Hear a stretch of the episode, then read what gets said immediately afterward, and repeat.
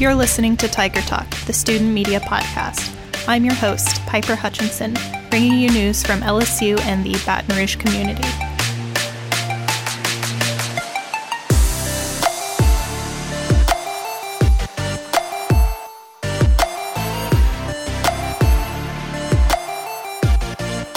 All right, guys, so I'm sure most of y'all watched the football game this past weekend. Um, so we brought in a couple of people to talk about what happened. I'm being joined today by Peter Rauterkus, the Reveille sports editor, and Henry Huber, uh, Reveille senior sports writer. Can you guys um, explain what the hell happened on Saturday? Yeah, I mean it's what didn't happen. You know, it's uh, it's how you know how much time do you have? you know, it's it's a lot went wrong. A, a lot went wrong. Obviously on Sunday, um, one of the one of the crazier games that I've I've attended, and you know, what a start to um you know the Brian Kelly era. Um, I mean. Just you know, made too many mistakes. You know, I guess just the main summary of the game. Made too many mistakes. Offense, defense, special teams. Um, fixable mistakes, but you just can't do those type of things when um you know you're playing against a team like that you know. Yeah. So. I any thoughts over there? I mean, um, special teams was big. Um, we we gave. I mean, four. We gave up four points from blocked extra points. I mean, the um, the, the muffs weren't that big of a deal because obviously we. Uh, like Florida State didn't score any points off of those. Uh, I think one of the bigger things was was was third uh, third down conversions though uh, Florida State's third down conversions. They converted uh, 11 of 17 and um, a lot in a row, which is not only, you know, bad for the fact that they're, you know, driving down the field and getting first downs, but it's bad for momentum and bad for, um, you know, like. It's frustrating. It's, like, it's frustrating yeah. and uh, it's very tiring for the defense. I mean, that's that's how it's still surprising that Florida State only scored 24 points on us, considering how how many third downs they were able to convert. It's it's one of those things when you look at it. Even though um, you know LSU did make some stops, and you can look at it one way and say, okay, they only gave up 24 points, which isn't a lot. But the way Florida State was able to put together long, sustained drives, they were consistently getting points, and they were consistently wearing down the defense. And it's especially if you look at the first half LSU's defense struggling to get off the field, and the offense, when the offense wasn't able to put together the sustained drives, the defense was coming back out in the field and they were tired. So every time that defense goes back out there and they're still struggling to get off the field on third down, it gets even tougher because that's just more time that they're on the field, more time that they're getting gassed, and less time the offense on the field to score points. I mean, when Florida State's putting together long sustained drives, that burns clock that you know that's time that LSU could be on offense scoring points, but you know you can't score when you're not on the field. You know. Not to mention uh, a lot of those early third down conversions were third and longs. Uh, Jordan Travis was was completing deep passes down, right down the middle, and we just weren't able to stop it. And I mean that's you know momentum right there, right right off the bat. Long third down, long third down conversions are huge for morale. Yeah. I mean, it was certainly an emotional game for sure, like right down to the wire. That ending broke a lot of people's hearts. I think it was it was it was a crazy, and I not I've not seen an ending like that in a while. Just going from you know LSU's down by 14 with I think it was like five minutes left in the game. You know they get the drive to make it 24-17. They finally force a three and out, and then Florida State punts it. You drop the punt LSU drops the pony and you feel like it's over. I remember seeing fans hitting the exits. You know, the LSU section was only about half full at that point, and then somehow, and this blows my mind still, how Florida State allowed this to happen. Fumbles the ball at the goal line, gives LSU another chance, and it's like I could see people like turning around, like trying to run back to their seats. You know, then out of nowhere with two timeouts left and about a minute left, Jayden Daniels puts together a miraculous 11 play, 99 yard drive. Gets all the way to like the one yard line. You get that one last play, you put it in the end zone. I just remember it felt like the roof was about to blow off the place. Just the way I had seen this an LSU crowd that was dead most of the game, and a lot of them had left just explode. And the change in emotion from the touchdown to then just seconds later that kick getting blocked i i don't think i've seen anything like it before it was um in terms of emotions that was the biggest emotional shift that i've i've seen in a football game in a long time mm-hmm. yeah and then like that's the more more painful part of it uh like it makes it like an even more heartbreaking loss is the fact that I mean that that drive was a, a masterpiece. I mean we uh, uh, Daniels. Um, and I mean, just the coaching staff, the way they they handled the timeouts, it was it was all perfect. Uh, Jayden Daniels has that long run, which he if he doesn't put in the extra effort to get the first down on that run, a lot of that a lot a lot of clock runs out. I don't and I don't think we get to the position we were in at the end. So to have it have it get, be right there, um, like like heading into overtime and have it not pay off was heartbreaking. It's one of those things as well. When you look at how it ends, it just further illustrates that you know it really just came down to mistakes. Once again, even in a game that you can make a strong argument that LSU really wasn't supposed to win, they had a chance at the end to complete the comeback and pull it out, and they just weren't able to do it. On, you know, they had a chance to at least send it to overtime, and on one of the most elementary plays of all of football, you know, an extra point. It's in the NFL. They moved the extra point back you know, to be a 33 yard kick because it was too automatic and too elementary. And for the second time in the game, LSU gets a field goal blocked. I mean, those are the kind of things that you just you can't do. I mean, that are, that are inexcusable from a coach, from a player's perspective and personnel, but also from a from a coaching perspective. That's the type of thing that that happens once, that's bad enough. But that happening twice, you know, that's that just can't happen. There's really nothing more LSU than a death by a thousand tiny mistakes. Um, it looks like it it might be a long season. I mean, if we're just basing it off the first game, you know, there's a lot of anxiety to be had. I mean, we're going into the Southern game in a couple of days, so I mean, I think we're all fairly optimistic about that game. Um, but what are you guys feeling about down season? So, coming into the season, I think one thing I've heard, and I think I'd agree with this statement, how you feel coming out of this game, I think, is a direct correlation to how you felt about this team going into the season.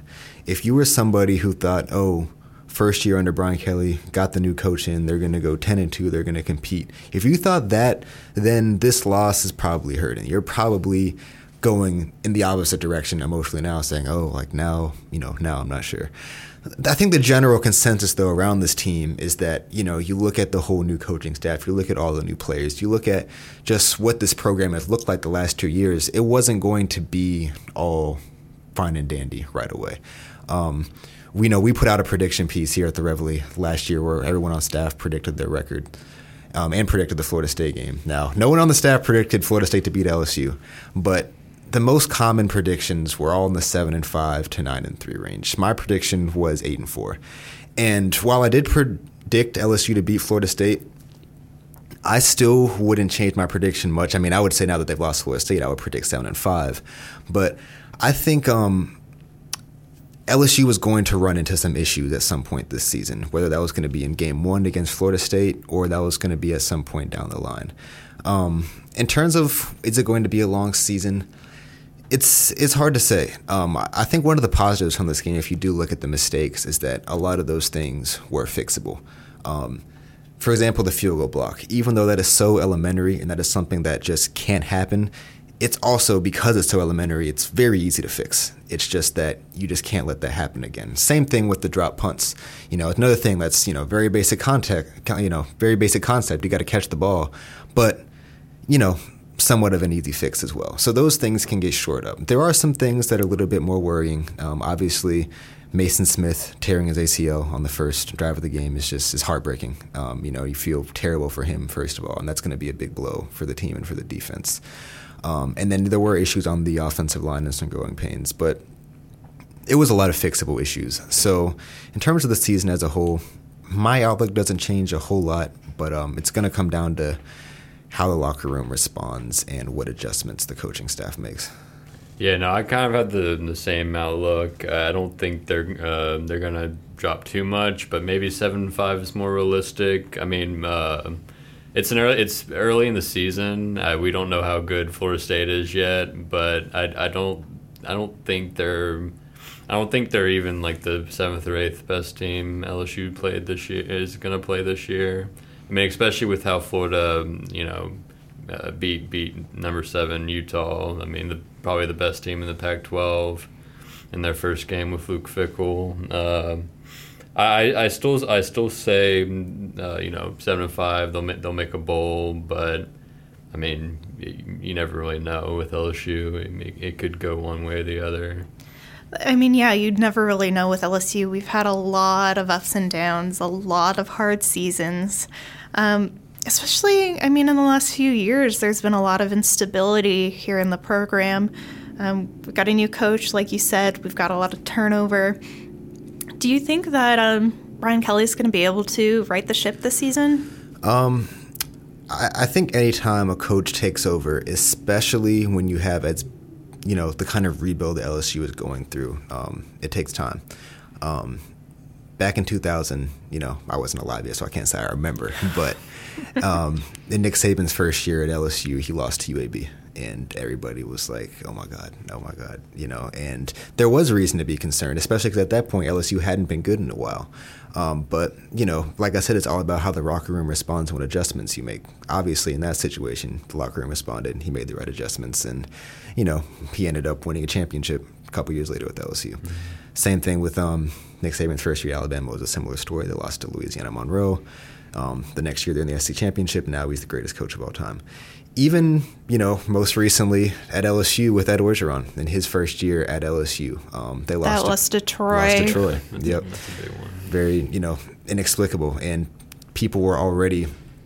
I mean, Coach Coach O was on the hot seat in his first year. Um, you know, this you know obviously he went on to win the championship, and then it went, got bad after that. But uh, just a lot of times when a new co- coach comes in, it takes time. I actually I, I went and looked back when um, Brian Kelly started Notre Dame um, his very first season, they started off three and three, which um, you know, if LSU were to start off three and three, that would definitely be big alarm bells. And I'm not necessarily saying that's what I expect, but it could happen. But um, you know, he wrote the ship over there, and just you have to. Um, it's it's it's tough to change a culture, and it's not going to happen overnight. So, like I said, it's all going to come down to you know people buying in, the staff buying in, and making the right adjustments that they have to make. Oh, yeah, I mean, it, it's it's not unexpected for a new coach to have some of these hard losses, and it's not unexpected for the fan base to react in kind. I think you know we're seeing a lot of criticisms of Kelly in amongst the fan base and in you know the national media about his fit in this culture. And I mean, I know this has been talked to death, but what do you guys think about that cultural aspect?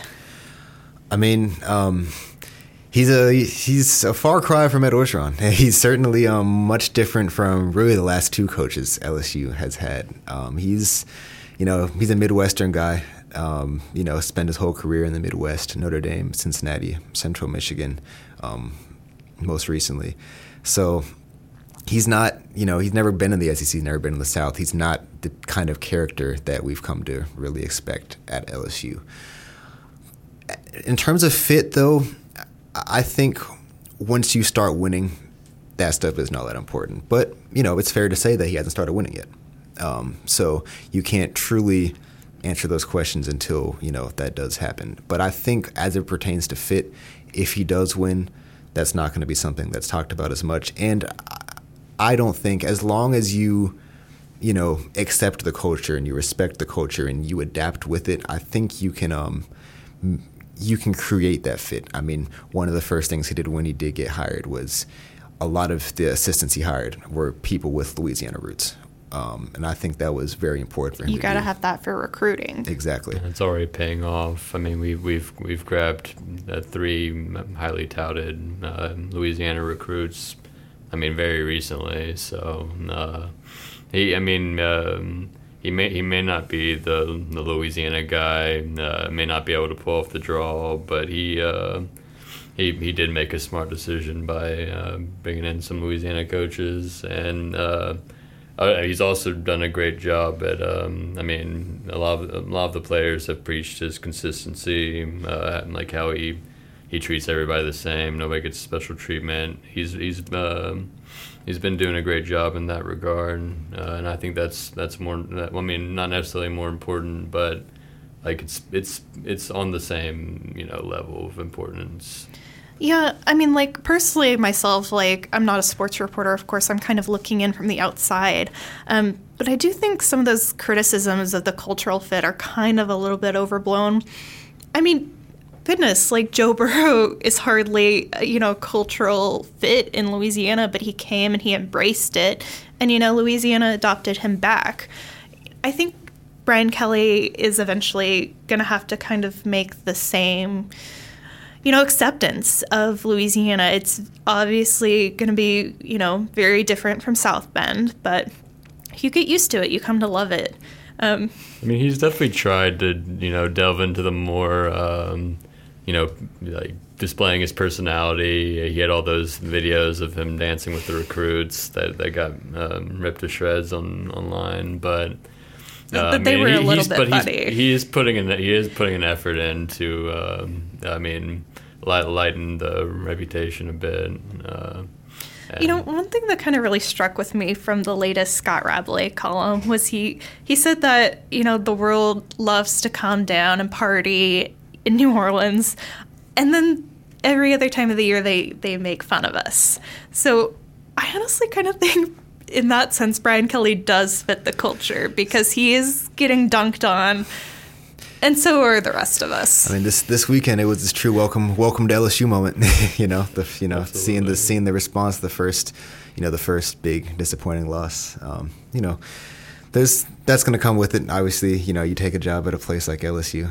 Um, so you know, I think I think he's learning that, but I think that's kind of what he expected as well. With yeah, with with our uh, with um, LSU being what it is, I mean three three championships in the last twenty years. Uh, it's it's heavily scrutinized, and every little thing is is you know it can be taken out of context. It can be um, blown out of proportion. I mean, this is one loss, like. And you know, maybe like a true cultural fit isn't what we need, because I mean take a look at the culture in athletics the past few years. It has had a few problems. Um, I mean, not just on the field, we've got the Title IX scandal. Um, there's certainly some cultural problems. So um, maybe that fresh blood is going to be good for LSU. That's that's kind of something that was kind of my thought during the um the coaching the coaching search. I think they they wanted to bring in somebody who was vastly vastly different from Edward Orgeron because they saw how bad things got, not just from an on the field perspective, but from an entire organiz- organizational you know level and perspective. They wanted to bring somebody who could bring that structure and organization back that was lacking, because I think as we saw both on the field and off, once that organization and that structure is gone, you know, everything falls apart. You know, from the foundation from the foundation up. So I think that's the biggest thing that LSU was looking to get out of Brian Kelly, and that I think Brian Kelly brings to LSU. Um, culturally, I think at least you can become a culture fit. You know, obviously, you know if you're if you're from there, people might people are going to side with you right away. But if you do your job, people are going to side with you as well.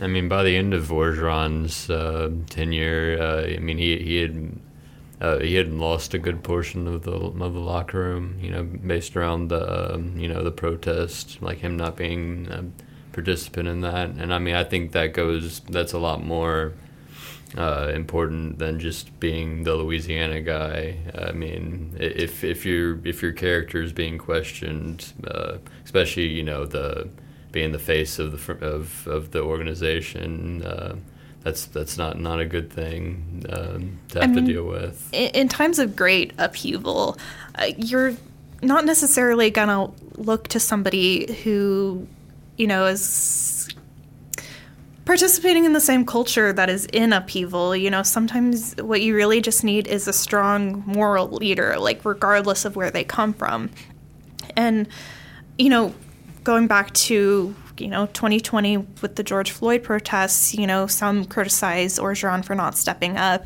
Um, we saw Nick Saban step up on the Alabama campus. Peter, you wrote about this a little while ago. Um, and I think, you know, Brian Kelly has the potential to fill that role at LSU. I mean, we know he's had some problems at Notre Dame, but it, it may be something he can grow past and kind of bring that leadership to LSU. Most definitely, because those are the type of things that creates a strong culture. Because the players aren't going to buy in if they don't believe in you and they don't feel like you respect them. I mean that. Uh, that was one of the instances, you know, in 2020 during the protests when Coach O lost the locker room. I mean, that was a significant thing. I mean, the players, a lot of players, in a sense, you know, kind of felt betrayed by him, and that's the difference between somebody like him and somebody like Nick Saban, where he's going to be the first one to, you know, fight for his team. And if the players know that you're going to fight for them, they're going to fight twice as hard for you on the field. Um, and that's just one of the most, you know, whether it's coaching or really any role you know, where you're asked to be a leader. That's one of the most important things, and that's something that, um, like you said, Brian Kelly has the chance to do, and I think um, he is capable of doing. Um, and I think that's one of the biggest things that LSU really needs right now, just leadership. Mm-hmm. I'd like to see him step into that role, and I mean, certainly it's something that is wanting. Um, yeah, I mean, I hope that starts to pay off pretty soon. Um, because, like you said, they are going to fight harder for that coach, and um, our team needs that little extra oomph if we're going to get through the season. Yep, yep, most definitely, most definitely. I mean, yeah, I still don't think uh, I, I don't think it'll be as bad as the last two years. I mean, I mean that's hard to predict at, the, at this time of the season, but we did see some, you know, some some great things towards the end of that game. I, I, think, kind of to that point, you know, going back to the whole fighting, fighting for the coach. I think that's already kind of shown a little bit. One of my observations, looking at the opening game against Florida State just this past weekend, compared to the opening game last year against UCLA, where they got dominated, and that felt like the true beginning of the end of the Ed Orgeron era, is that against UCLA, you know, they kind of got down in the middle of the game you know, they were kind of getting bullied in a sense on the line of scrimmage. They were, you know, UCLA was running the ball, moving the ball, and it kind of seemed like there was a point where the team, you know, almost kind of quit in a sense, you know, and that's that's kind of a direct reflection of leadership and fighting, you know, fighting for the coach and fighting for each other. That, if anything, that's the opposite of what you saw um, on Sunday. It was they played bad, but you saw late on, okay, this team, they are going to fight to get themselves back in the game. It was just mistakes that ended up killing them. So I, I think, you know, we are starting to see that in a sense. And even though there was a whole lot of negative from that game on Sunday, I think that was the biggest positive yeah. from the game on Sunday. I mean, we saw how, how Malik Nabers responded after his second muff. He, he comes in and catches two straight balls. Uh, I mean, Jayden Daniels was – was uh, was putting it like putting himself um, like you know in, in, line to to take hits and trying to get first downs at the end of the game. Uh, you had you had players sprinting for the sidelines, trying to just trying to save that extra second. And I mean the, those extra effort um, plays are I mean it, it's that displays fight 100 percent. Speaking of Jayden Daniels, um, what do you guys think about his performance? And do you guys think he's gonna, you know, win this quarterback fight? Is he gonna be our guy this season? It seems like to me, um, I was I was impressed with what I saw from him. Honestly, I mean, really, kind of at a at a you know, at a wide glance, you know, I saw everything I needed to see on that last drive. I mean, him leading the team down the field 99 yards, you know, with, you know, to give them a chance to win, proved to me that Jayden Dan- LSU can win with Jayden Daniels.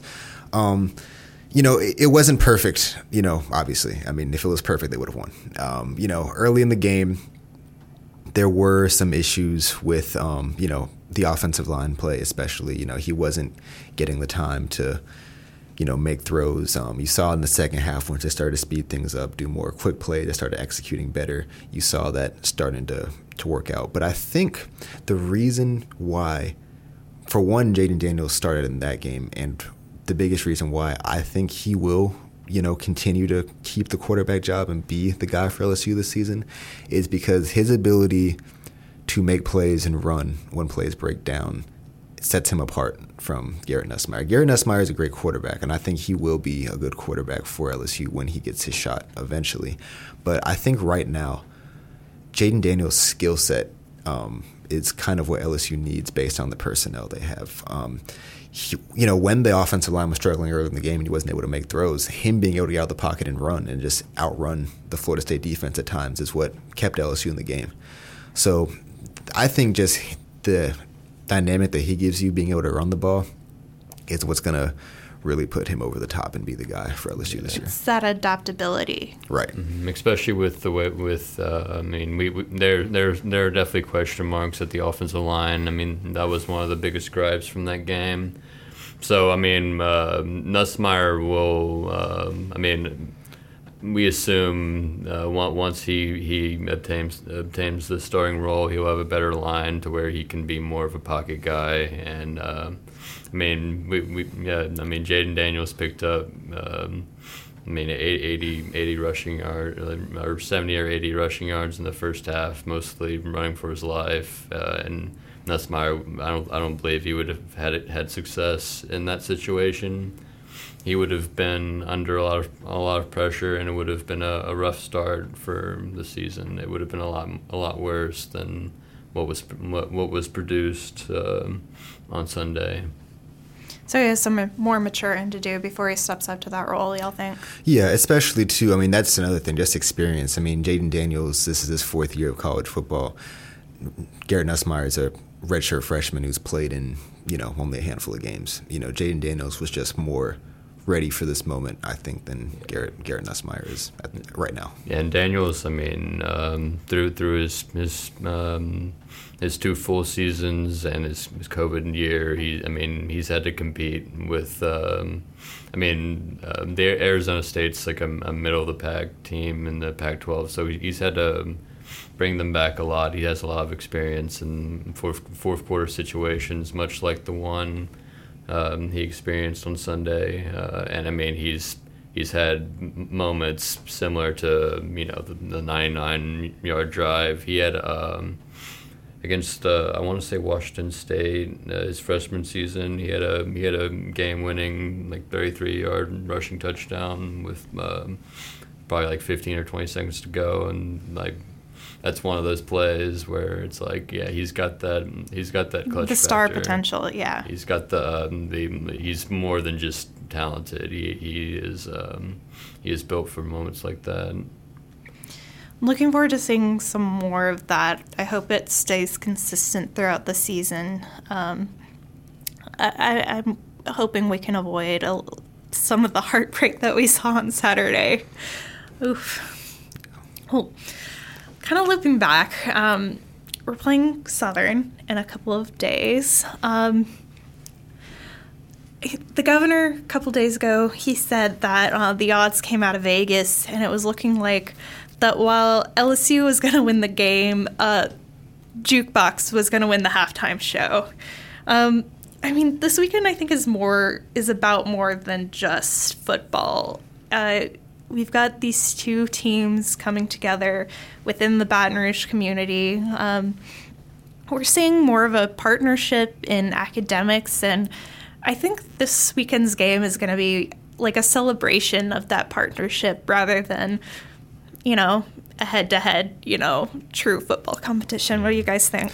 Yeah, I mean, this is Brian Kelly was talking about it in his um his press conference just yesterday. I mean, just a great it's a great moment, a great day for the city of Baton Rouge and the state of Louisiana. I mean, how many times, you know, do you see two schools from the same city getting to play each other? It's just, it's a great time for, you know, the city to come together. You know, obviously you've got LSU, you've got Southern, you've got the bands. You know, that's you know one of the things everyone's looking forward to. It's like the game. The game isn't even the main event. You know, you've got just it's it's such a great opportunity. I think you know it's also the first time LSU has played a, a school from from the SWAC. Um, I think the first time LSU's played an HBCU as well, which I believe is, is so you know significant, especially you know if you're going to have a model in college football where you're playing um, schools from you know the FCS or schools that are might be a, a division below or overmatched teams, and you know they might be getting paid to to come play in these games. I personally would rather have it be schools like Southern or in-state schools. That's you know where that money is going and where you know these universities can be helped out and opportunities where you can bring the state and the city together in events like this. So I think it's going to be a great day for the city. Yeah, I don't think the focus is going to going to be on the outcome at the end of the day. I mean, unless of course LSU loses. Knock on some wood there, Henry. Come on.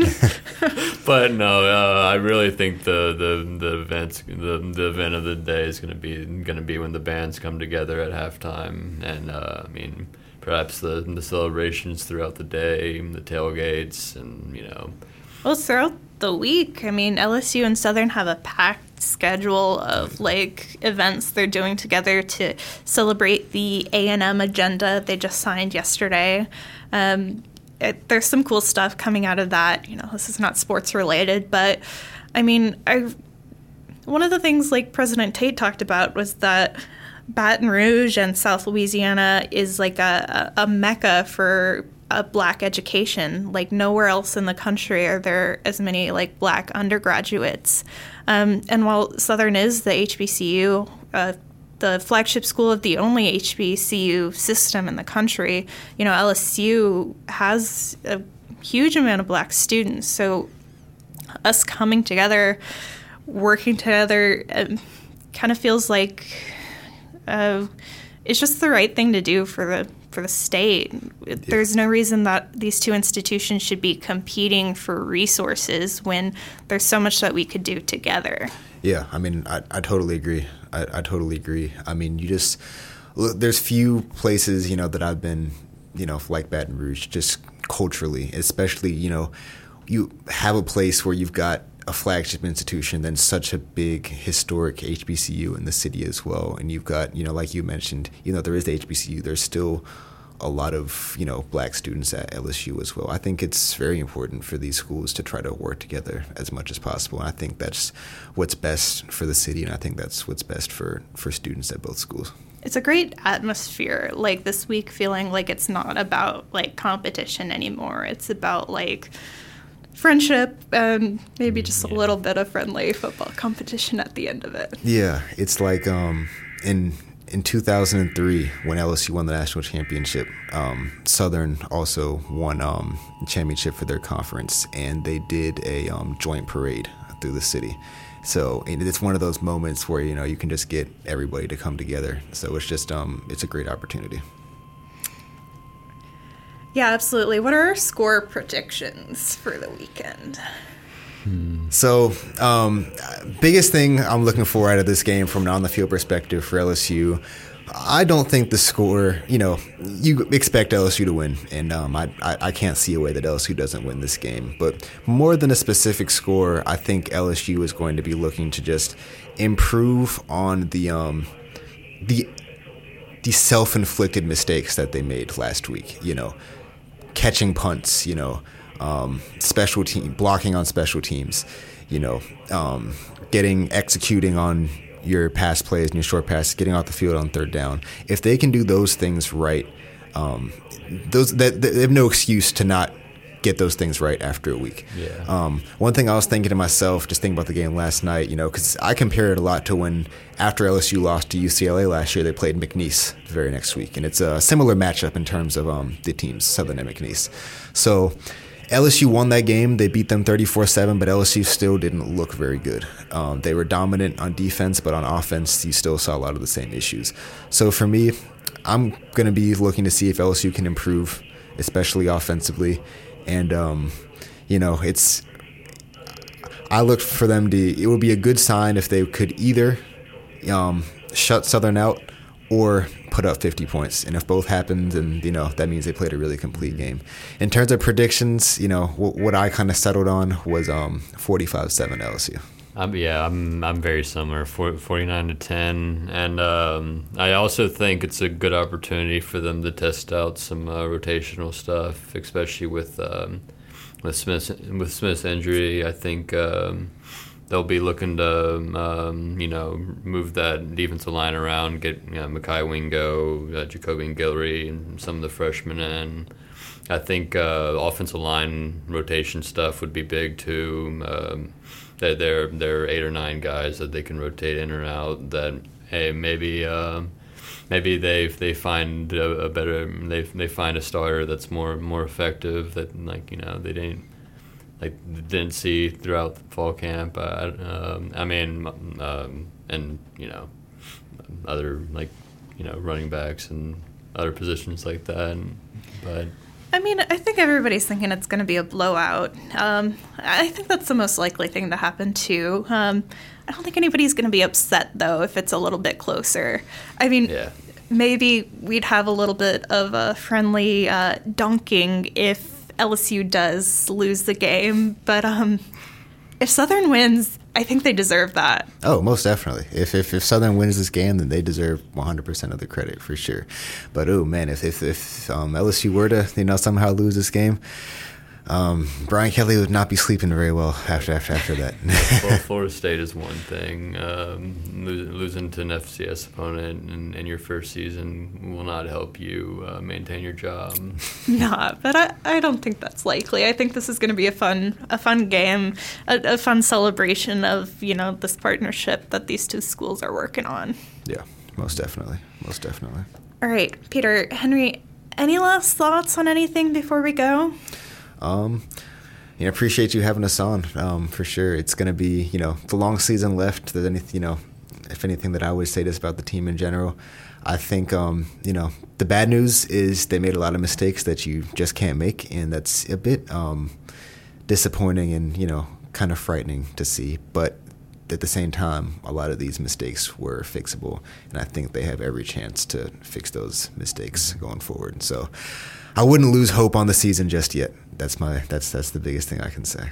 I think game. it's completely unpredictable, um, and I mean at the end of the day, um, I always love talking LSU football. Um, man, it's it's something I, I, I um, my life revolves around. So the whole state I, loves talking about LSU absolutely. football. So yep. any anytime you want us on to talk football, we're um, we'd be excited. You guys will be invited back very shortly, I assure you. But until then, uh, Peter, uh, if our listeners want to find you, where can they find you on social media? Yep, on Twitter, Peter underscore Rauterkus. That's Peter underscore R A U T E R K U S. And then obviously the Reveille, LSUReveille.com is where you can find all of our stuff.